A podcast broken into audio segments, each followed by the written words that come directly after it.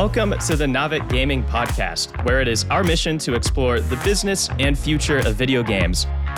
We bring together the industry's brightest builders, investors, and thinkers to keep a pulse on current events, dissect emerging trends in games, share lessons learned, and have a great time. This podcast is also part of Naavik's growing ecosystem, which ranges from free and premium research to consulting and advisory services. For more information, visit www.naavik.co. This episode is brought to you by Pragma. Pragma is a back-end game engine founded by the engineering leaders who built the platforms for some of the largest live service games, including League of Legends, Fortnite, Destiny 2, and Plants vs. Zombies 2. Pragma powers services like accounts, matchmaking, and player data for the world's most ambitious live service games. The Pragma backend game engine is the only solution that is truly extensible so that game designers aren't blocked by clumsy black box designs.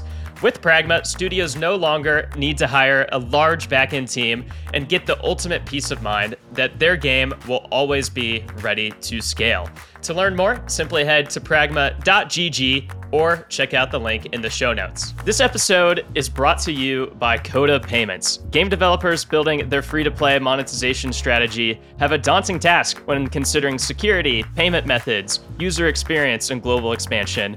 I'm here today with Neil Davidson, Executive Chairman at Coda Payments. Neil, how has Coda Payments helped games teams drive greater success?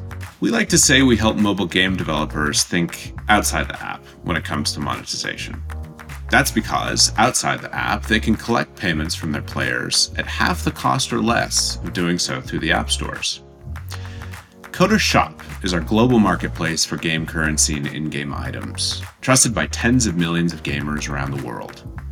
And developers that want to accept payments outside the app on their own websites can use Coda Pay which allows them to support hundreds of local payment methods globally with a single integration.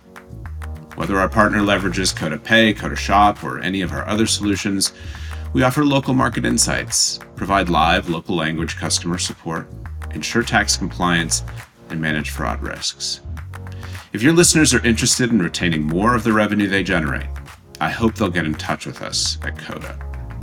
Awesome. Thanks for sharing, Neil. And if you, our listener, are interested in learning more about how Coda Payments solutions can take your game to the next level, head to codapayments.com or check out the details in the show notes. And with that, let's dive into the weekly roundtable. Hi, friends. Welcome to the roundtable. Today I'm joined by Aaron Bush, co founder of Naavik, and Dave Elton, president at Blue Line Studios. And I'm filling in as host, Maria Gillies. I work at Pixion Games because Devin is enjoying the fantastic Korea Blockchain Week. Hello, folks. Howdy. Welcome back to the host seat, Maria. Oh my gosh, I missed your howdies, Aaron. This is such a throwback. I need your howdies in my life. they sneak out occasionally. I guess being in Texas does that too, yeah.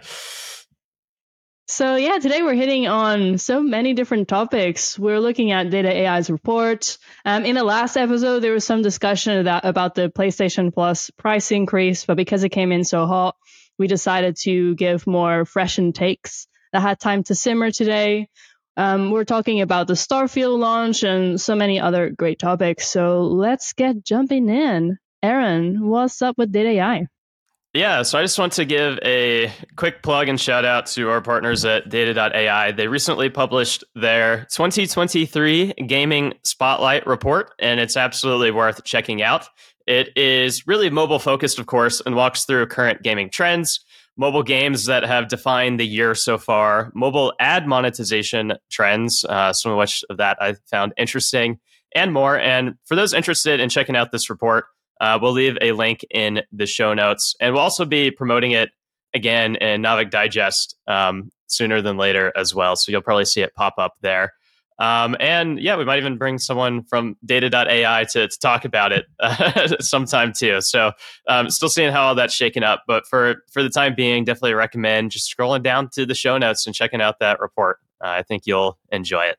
Um, I'm not sponsored by uh, Data AI, so my my praise it does come from the heart, very genuine. as does yours, Aaron. As does yours.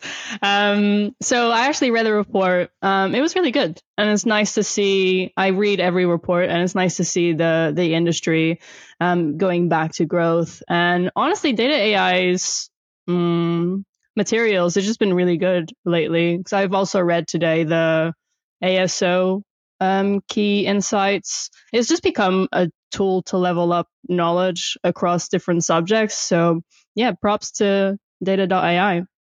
Keep them, keep them coming because I'm reading them. All right, we'll jump to PlayStation Plus. That's also you, Aaron. Take the floor. I'm on a roll uh, this early part of the episode. Um, so yeah, before we move on to completely fresh topics, I did want to hit on um, hit on this topic that last week's crew mentioned, but was puzzled by a bit and didn't really dig into too much, which is why did PlayStation raise its subscri- subscription prices for all of the different PlayStation Plus tiers? And um, I think the answer is actually very simple. It's just because they can. This is what happens when tens of millions of users are locked into a dominant platform. It gives that platform pricing power um, meaning it can raise prices with minimal financial negativity. And in this place, if it's raising prices 20 to 30, 33%, it's not going to lose anything close to 20%, 30% of its subscriber base because they're locked in. Um, and therefore, PlayStation's profitability increases. The other question was why right now, especially since this market has just been flagged um, for antitrust concerns with the Xbox and Activision deal. And well, if I had to, to guess, PlayStation did not raise prices earlier because if it had, it would have shown regulators that a stronger Xbox is still not really a threat to PlayStation's leading position in pricing power. But now that regulators have made up their minds about Xbox and Activision and approved the deal, PlayStation doesn't have to look weaker to sway regulators and judges. So it can now it can now flex. Um, and I guess lastly, well, I do personally think that it's kind of lame to have to pay a premium just to access multiplayer. Uh, raising prices is normal, and honestly, you know what they raise prices to, especially the premium tiers, is a bit more in line with Xbox. The base tier is going from essentially five dollars a month to six dollars and sixty cents a month, and even the most premium tier being thirteen dollars a month. I know this the prices differ by region, I think a little bit, but you know that's not crazy. And if you look at the success of you know a video subscription company like Netflix, regularly raising prices as the value of the service increase, uh, increases and as inflation hits, that's kind of the way that it's supposed to work, at least from a business end. So, really, from my point of view, it's kind of a non story. And what it really just shows is that PlayStation is a good business that has real competitive advantages. And the platform should not be complacent and obviously should be working to innovate and grow the value of those subscriptions. But bottom line, most people are going to stick with PlayStation, and PlayStation will now have more money to work with. I have three uh, additions to why I believe why now. One is raise the price before Black Friday. I'm a locked in user and I always renew on Black Friday because it's cheaper annually. And so I, I honestly don't care about the price increase. I'm going to keep paying it because I play PlayStation most days. Uh, the second one is to raise the, the prices before the, the portal I think that's what it's called. The portal is released, and maybe also a bundle that's rumored potentially to come with the Christmas season. And the third, do it when most people are also raising prices because you can then you can use the macro and it doesn't come as a surprise because at least here in the UK things are starting to come down price wise. And so if they were to do this next year, they would be doing it isolated. Yeah, and I think the main thing I think is, as Aaron and well, actually, it's both of you rightly hit. I think people have been able to see what the value is, and now Sony said, "Okay, everyone understands what we're offering. Let's raise the prices up." Now that everyone understands that it's a, I think it's a, a really good deal, um, especially you know if you're coming from a parent's perspective. You've got a huge library of games, you know, same sort of uh, value proposition as the Xbox Game Pass and you know people can go ahead and, and try out a whole bunch of uh, different flavors of games as it is. Yeah, it's all because we say this as uh, analyzing what happened, and me as a player, that's exactly what happened. I got a taste for it, and now you can increase the price unless it's you know above twenty pounds. I that's my price elasticity. I still pay it because it's worth it. Are you a subscriber to the premium tier, Maria? Is the premium the one that has cloud? I'm the one just below. I forget the names. Honestly, that's kind of yeah. like the bad part of their tiers. No one remembers the names of any of it because they're all, you know, just kind of random and change and such. But yeah, okay, cool. You, yeah, are the I'm the, tier. I'm the average. Average tier is my tier. I, I think I'm average. I think I'm in the below average tier, if, if that makes you feel any better, Maria. So uh, enjoy your premium experience. Yay! All right, we'll uh, carry on then to the next topic, and this is with you, Dave. Thank you. Yes. Um, so uh, I'm sure everyone's aware at this point that the uh, both the actors and the screenwriters are on strike uh, in terms of in regards to the film industry.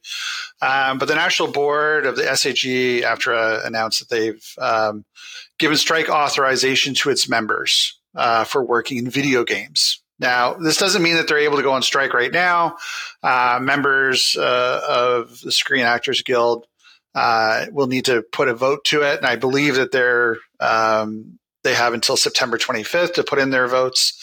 Um, but this isn't the first time, though, the, the actors have gone on strike. So if you think back uh, a number of years, uh, the actors are actually on strike for quite a long period of time, from October 2016 to November of 2017. Um, and uh, it was actually probably the lie, I believe it was the longest strike that uh, SAG-AFTRA it after it actually ever had, um, somewhere around 340 days. Um, that one was. Uh, I, I think a little contentious in terms of what the response was from the video game industry, because part of what they were looking for at that point were things like residuals uh, for their performances, something that you know the actual creators of the video games weren't receiving. So it was uh, seemed a little frustrating in terms of that the the actors performers were looking for residuals from the games. This time around, I think they've taken. I think the probably a case of they have a better understanding of what the video game industry is like, how it is that uh, you know teams function, how revenue gets split up amongst everybody. Um, but if the strike does go ahead, um, then they're looking to be going into uh, an agreement with. Uh, they have a select number of companies that they set uh, the agreement with, and those include things like or companies like Activision, Electronic Arts, Epic, uh, Insomniac, Take Two, uh, Warner Brother Games, uh, publishers where you definitely see a lot of. Um, you know, IP with the actors involved, and this strike uh, the potential for the strike only affects uh, the the performers. It doesn't affect the uh, the voice actors. Um, the voice actors are covered under a separate agreement, uh, and that's not under contention at this moment. But um, but for the for the performers themselves. Um, honestly, I think they're looking for a lot of the same things that they're looking in terms of their agreements on the film side of things. Uh, so, an increase in terms of uh, pay, um, they're looking for protection from uh, the use of artificial intelligence inside games, uh, and some, I think, some realistic things in terms of uh, making sure that um, you know medics are on set if they're doing dangerous stunts or any sort of stunt work, uh, that people get appropriate breaks when they're performing. Um, but I think one of the key things again is that is the AI component. Um, now, inside games, it's you know it's been pretty easy for people to capture the likeness of an actor or actress, a celebrity talent performer, and be able to bring that into a game um, and have multiple uses, you know, across multiple titles. Um, and depending on how those agreements are structured, uh, there's the fear that companies could misuse that ability. Uh, there was a story of um, one actor who performed, you know, had a performance for one particular title, uh, and then was informed by a friend of theirs that they actually showed up inside a different game um, than what they were actually uh, contracted for.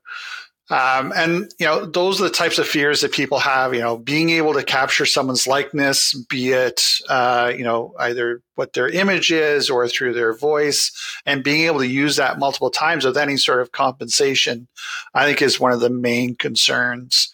Um, you know, inside the film industry, you hear stories of people being told, "Hey, you're going to be a background actor, and by the way, we need you to go over there and have a photogrammetry session done of you." Uh, there's the worry about, well, you know, they've come in, they've been paid once, but then the studio is able to use them multiple times. They just want to make sure that that's the same case in uh, in the video game space. That uh, anytime their likeness is used or their voice is used, that that they will get compensation for that.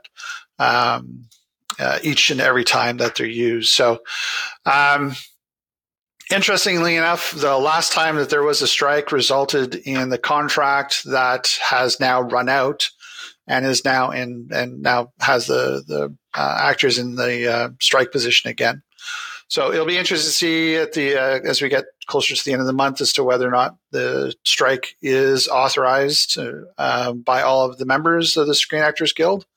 Uh, and if they end up adding uh, adding that to the uh, the number of strikes that are going on, um, it'll also be interesting to see how many people this actually affects. So if you think of indie companies, they don't use uh, Screen Actor Guild members in order to do their voiceovers or you know, or motion capture or things like that. So, um, you know, this is something that will more likely just affect the larger companies, but at the same time, as we see more and more celebrities being brought in to advertise games, to be part of games, um, you know, the, I think the potential impact starts to become larger and larger. So even though there may be companies that aren't part of the negotiation teams, they may still get uh, affected by you know actors not wanting to do work in solidarity with uh, with those that are working with the aforementioned companies. Yeah, I have mixed feelings about all of this in general. Um, on one hand, you know, some of much of what these people are asking for in the strike is totally fair and I think should be respected. Like the health benefits, more fair residuals, the, you know, when stunts are performed, that there's safety measures, the whole, you know, better rules around you know, using people's likeness. Like all of that makes a ton of sense. And also part of it too is just as especially like as the structure of video has changed with like streaming services compared to what it used to be with TV, like just like new structures demand like changes into how contracts are structured. Um, and so it makes a lot of sense to revisit that.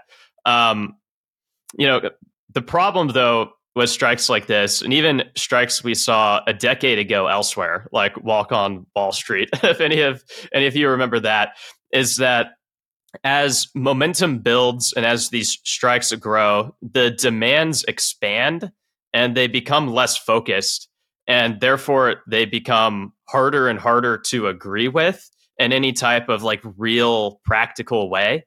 Um, and you know, so in the case of this strike, even though there are some fair demands that would help fix the system, there are also demands that don't make sense. Like writers want firm limits on the way artificial intelligence can be used. If it's around their likeness, specifically around like them, the actor, maybe that makes sense. But basically, everything else they're asking for makes no sense whatsoever. It's just uh, you know, like trying to put their foot down in the face of like innovation and progress in some kind of way. And so, like, in the same way, it would not have made sense for, you know, like groups like this to protest like new types of cameras in the past or virtual effects in the past. It does not make sense for them to, um, like, put demands around artificial intelligence and the use of like movies and TV and potentially games as well. Um, and you know, also, you know, what we see in the market really is a result of supply and demand.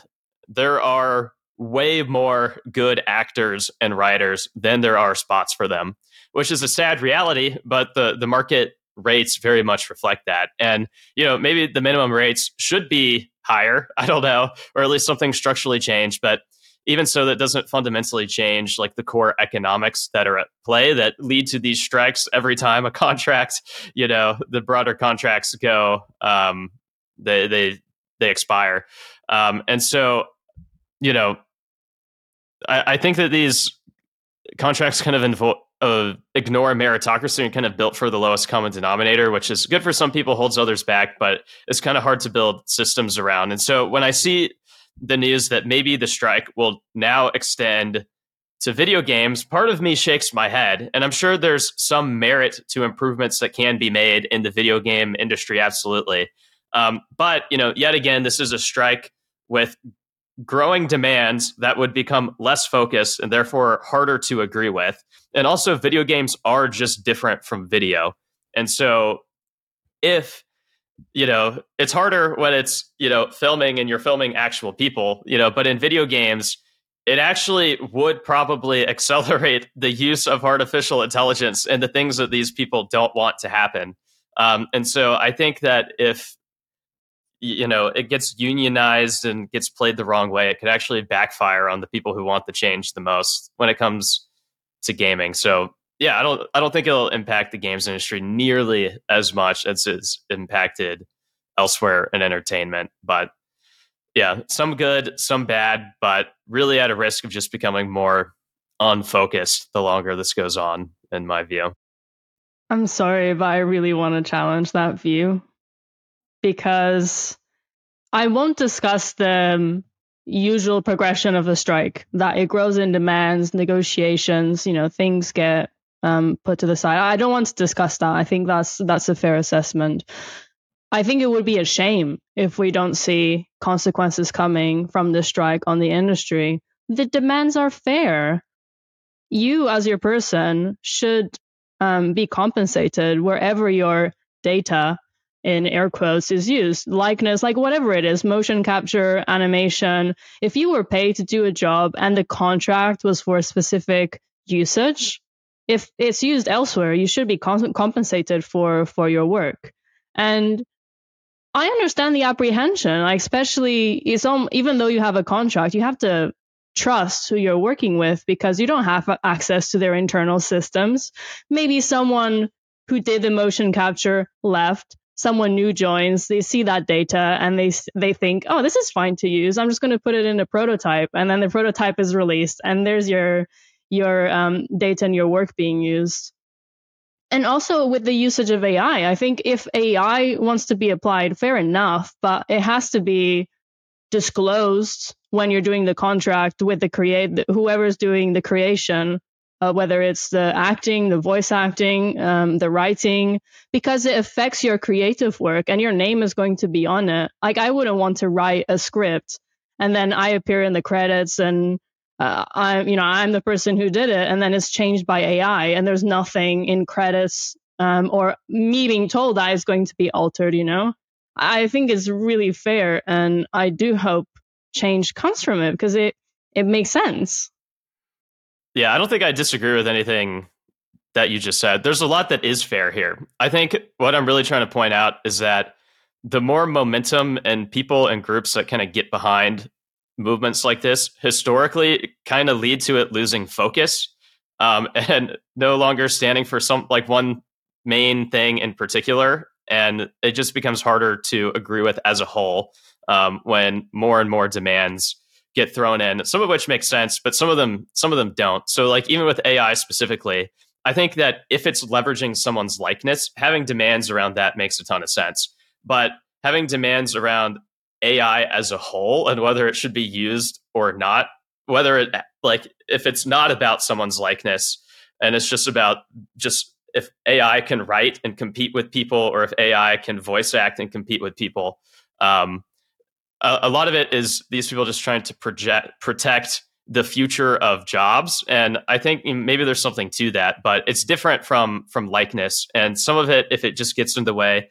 of progress of technology as a whole um, i don't think that's the right move. And especially if it gets conflated with all the other issues i think that might harm their case more than help honestly, I'm pretty optimistic that this will get sorted out in a matter of time and it'll actually be improvements for them. And probably a lot of these technological concessions will fade, is my guess.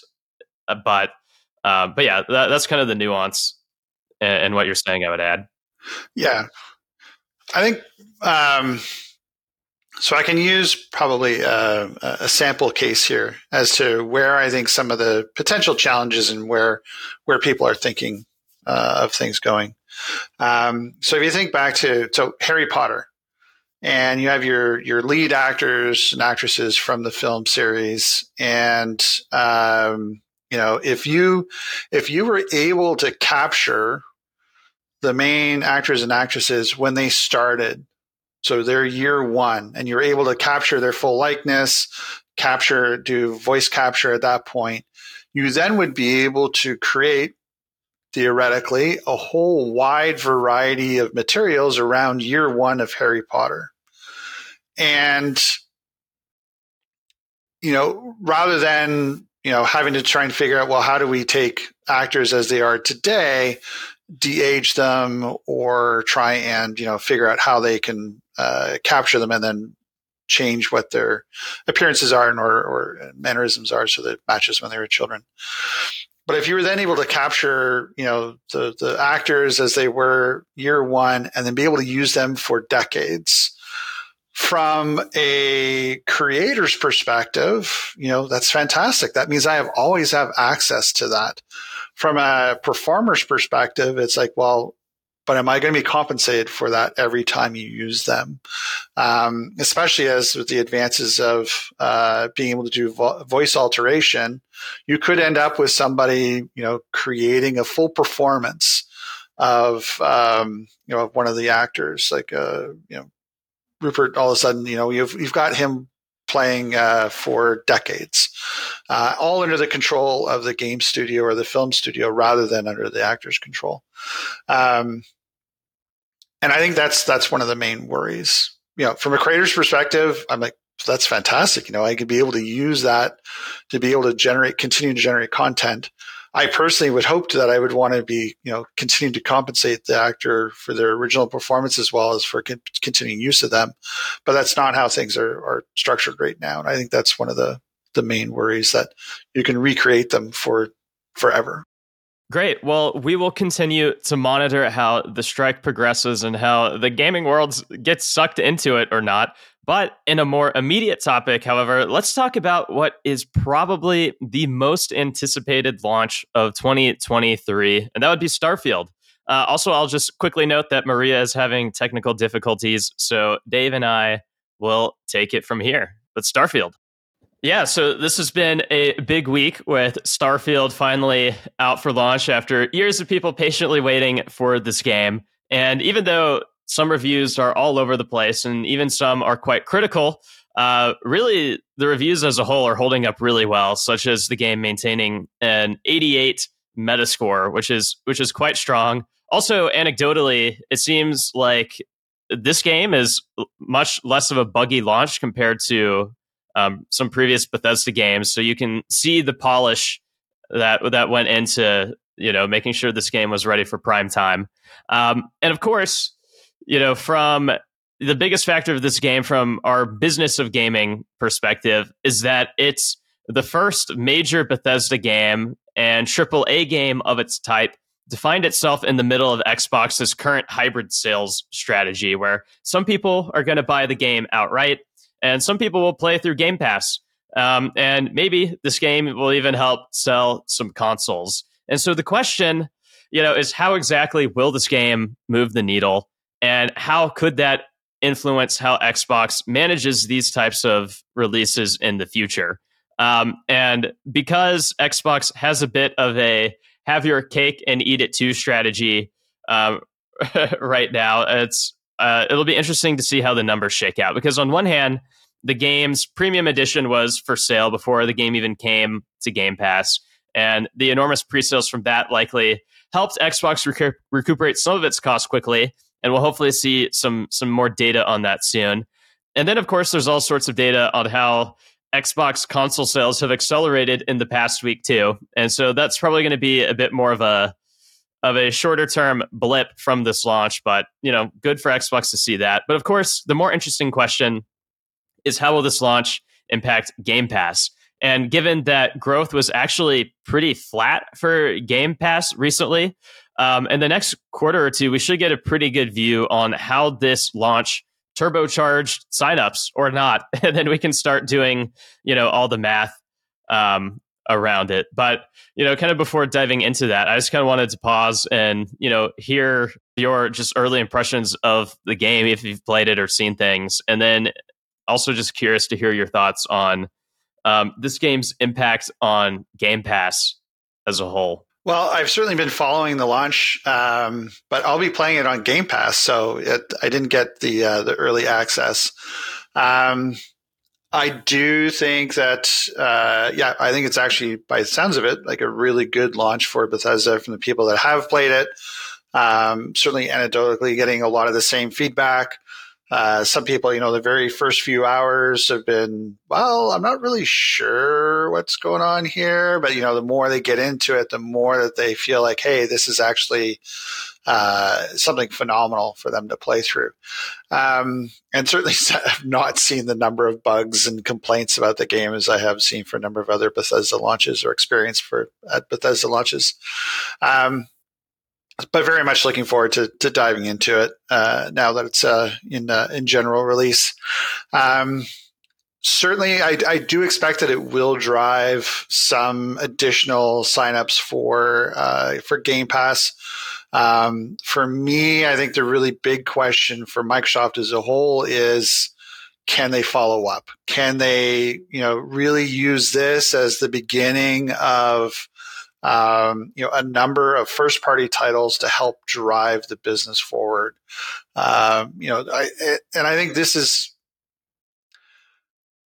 if they're not able to do that, then I think they've got some challenges in terms of trying to, you know, continue to, to claw their, their way up in terms of percentage uh, of market share.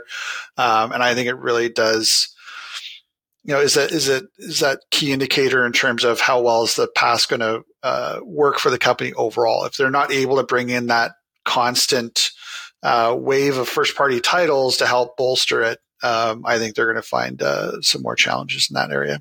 Yeah, I I completely agree with that. I do think it will move the needle for Game Pass um, pretty immediately. I don't know it'll be interesting to see is it going to be like a 10% lift a 20% lift like what, what's the kind of lift that one game can drive for for game pass um, right now. So i'm really curious to see those those uh, numbers when when they start reporting and updating. Uh, but i completely agree with you dave that the big question is is really about churn and retention because in a subscription business obviously games like this are the tent poles that pull people in. And you can even look at other companies like netflix and see that of course like in their quarters of their like the biggest tentpole releases like a stranger things that's when they get the most subscriber growth. So launches like this are really important. But to the economics of a subscription business churn and retention is like ultimately like the savior or killer of what you do. And even like pretty um, like marginal differences can add up pretty tremendously over time and impact your ltv and so yeah, it is a huge question of uh, you know, whether they can follow up on this game, what the timeline of that can be, and what frequency can they, um, you know, satisfy the same type of gamer that you know gets pulled in for a game like Starfield. Um, I have a feeling they'll execute on it okay, probably better than the past, although it won't be perfect. But it is notable how much like the churn can vary because again, like video games completely different business from video but if you look at video a company like netflix has a call it like 3% monthly churn rate um, and that's best in class by far like no one no one is really competing with that except for maybe like cable in the past which was even better um, but you know as you start going down the list of disney plus Max, and you start getting to the Paramount Pluses and and the Peacocks of of the world. Um, you know, the churn, the monthly churn is more like eight percent, nine percent, and is just like not in a position to create value if you're also trying to invest heavily into growing your content, um, and it just leads to to burn. And so, it's going to be really important for Xbox Game Pass to you know, find a way to like really level up its retention because going from I don't know what it is now, but if it is going from like 8% to 5%, that's not like a 3% revenue increase. That's like a very heavy compounding effect that greatly impacts the economics per person and what enables Xbox to reinvest um, into future growth and content and such to keep keep the cycle rolling. So, um, yeah, that's that's the big question. The other question in my mind is just like how being on Game Pass will affect the legs of this game. Like even today, a game like Skyrim is still holding up pretty well in terms of like over a decade later, it still continues to sell and somehow maintain pricing power um, to a decent degree, which is crazy. And you know, most 99.99% of games will not be able to do what a game like Skyrim has done, right? Um, and I don't know if Starfield would fall into that same category, even, but um, it'll be interesting to see how the long term legs and kind of value driver of this game are different because it's on subscription form versus um, just being able to to buy it outright. And you'll see a mix, but I have a feeling what it'll do is it'll it lowers the barriers to entry, and so people might actually spend more time in a game like Starfield because it's just easier for you know tens of millions of people to try it out over the next decade or so. But it probably won't lead to the same type of revenue long tail that we saw um, from Skyrim. At least it can be directly attributable to that game. So I don't know. I think the the net economics, if I had to guess, it is net negative in this weird hybrid form versus kind of sell, selling more a la carte. But the only thing that would change that is that retention number. If they could increase that retention from their whole system, that is what would make the economics here better. But might be still might be a bit of a far fetched dream for for a while. We'll have to see. Okay, Dave, take us home with the final topic. I was curious when you added the topic of Humble Bundle to our docket because I think it might be the first time we've ever discussed this company in depth on the podcast. But very curious, Humble Bundle, what's going on? Uh, for those that are not familiar with uh, the Humble Bundle, uh, basically, they started off as uh, selling a collection of indie titles in, funny enough, a bundle. Um, and have certainly grown a lot over the years. Uh, so they now are a digital storefront uh, where you can get games, books, software. Um, and most recently, uh, Alan Patmore has been uh, talking about what the future of uh, of Humble Bundle looks like. And uh, he did give an interview uh, with Game Developer Magazine during the latest Gamescom, where he talked about some of the ways that uh, Humble Bundle could be going um, in terms of even potentially going as far as acquiring studios. Um, so where they have been to this point has really been, uh, you know, supporting uh, game developers most recently, uh, and they've been working on acquiring IP and working with second-party developers to build out that IP. Um, and where they do see things as a, a, potential extension of where they are these days is actually acquiring studios or acquiring the ability to develop properties uh, internally. Uh, so inside the the humble bundle uh, company, um, and it really is an interesting uh, you know, change for me seeing that evolution of what the company is. You know, they started off as a way of being able to help celebrate some really fantastic indie games and be able to bring those out to consumers to really looking at, well, how do we, you know, go beyond just supporting uh, the indie community, but actually start looking at, um, you know, helping them even by being publishers, helping with funding of titles, and now being able to acquire IP and create games on their own. So for me, it's it's been really interesting to see the growth. Um, now the the humble community, the way um, you know one of their their big selling point, I think for me personally, is that they look at um, these transactions not just uh, transactions that help support the developer and themselves, but they also support uh, charities around the world, and they've uh, been able to um, contribute over 250 $240 million to charities since uh, 2010. So it's certainly not a small effort on their part.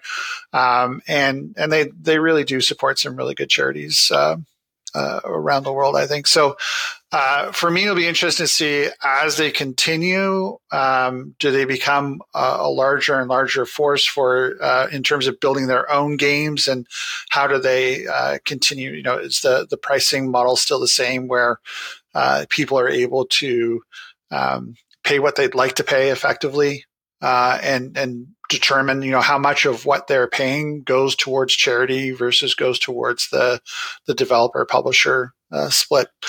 Um, so I think for me, it's it's really going to be interesting to see how they continue to be a uh, a force for good.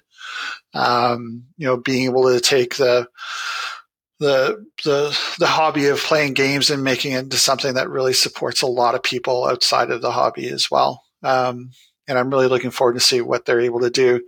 Uh, they certainly have taken, you know, as they become more and more to the forefront in terms of being uh, a publisher, they're they're taking their own stances. Uh, AI is one of the things that uh, they spoke out about recently, and and making sure that. Um, you know, they really are really only going to support uh, ethical use of generative AI. So unless you're able to prove that, you know, your sources are well documented, they're clean, then you know they're going to question as to you know why is it that you should be using generative AI in, inside the projects. Um, but yeah, uh, overall, I'm really looking forward to seeing what they do. I think they've uh, they've been working with some uh, really good IP over the last little while, and I expect to to see that grow over time.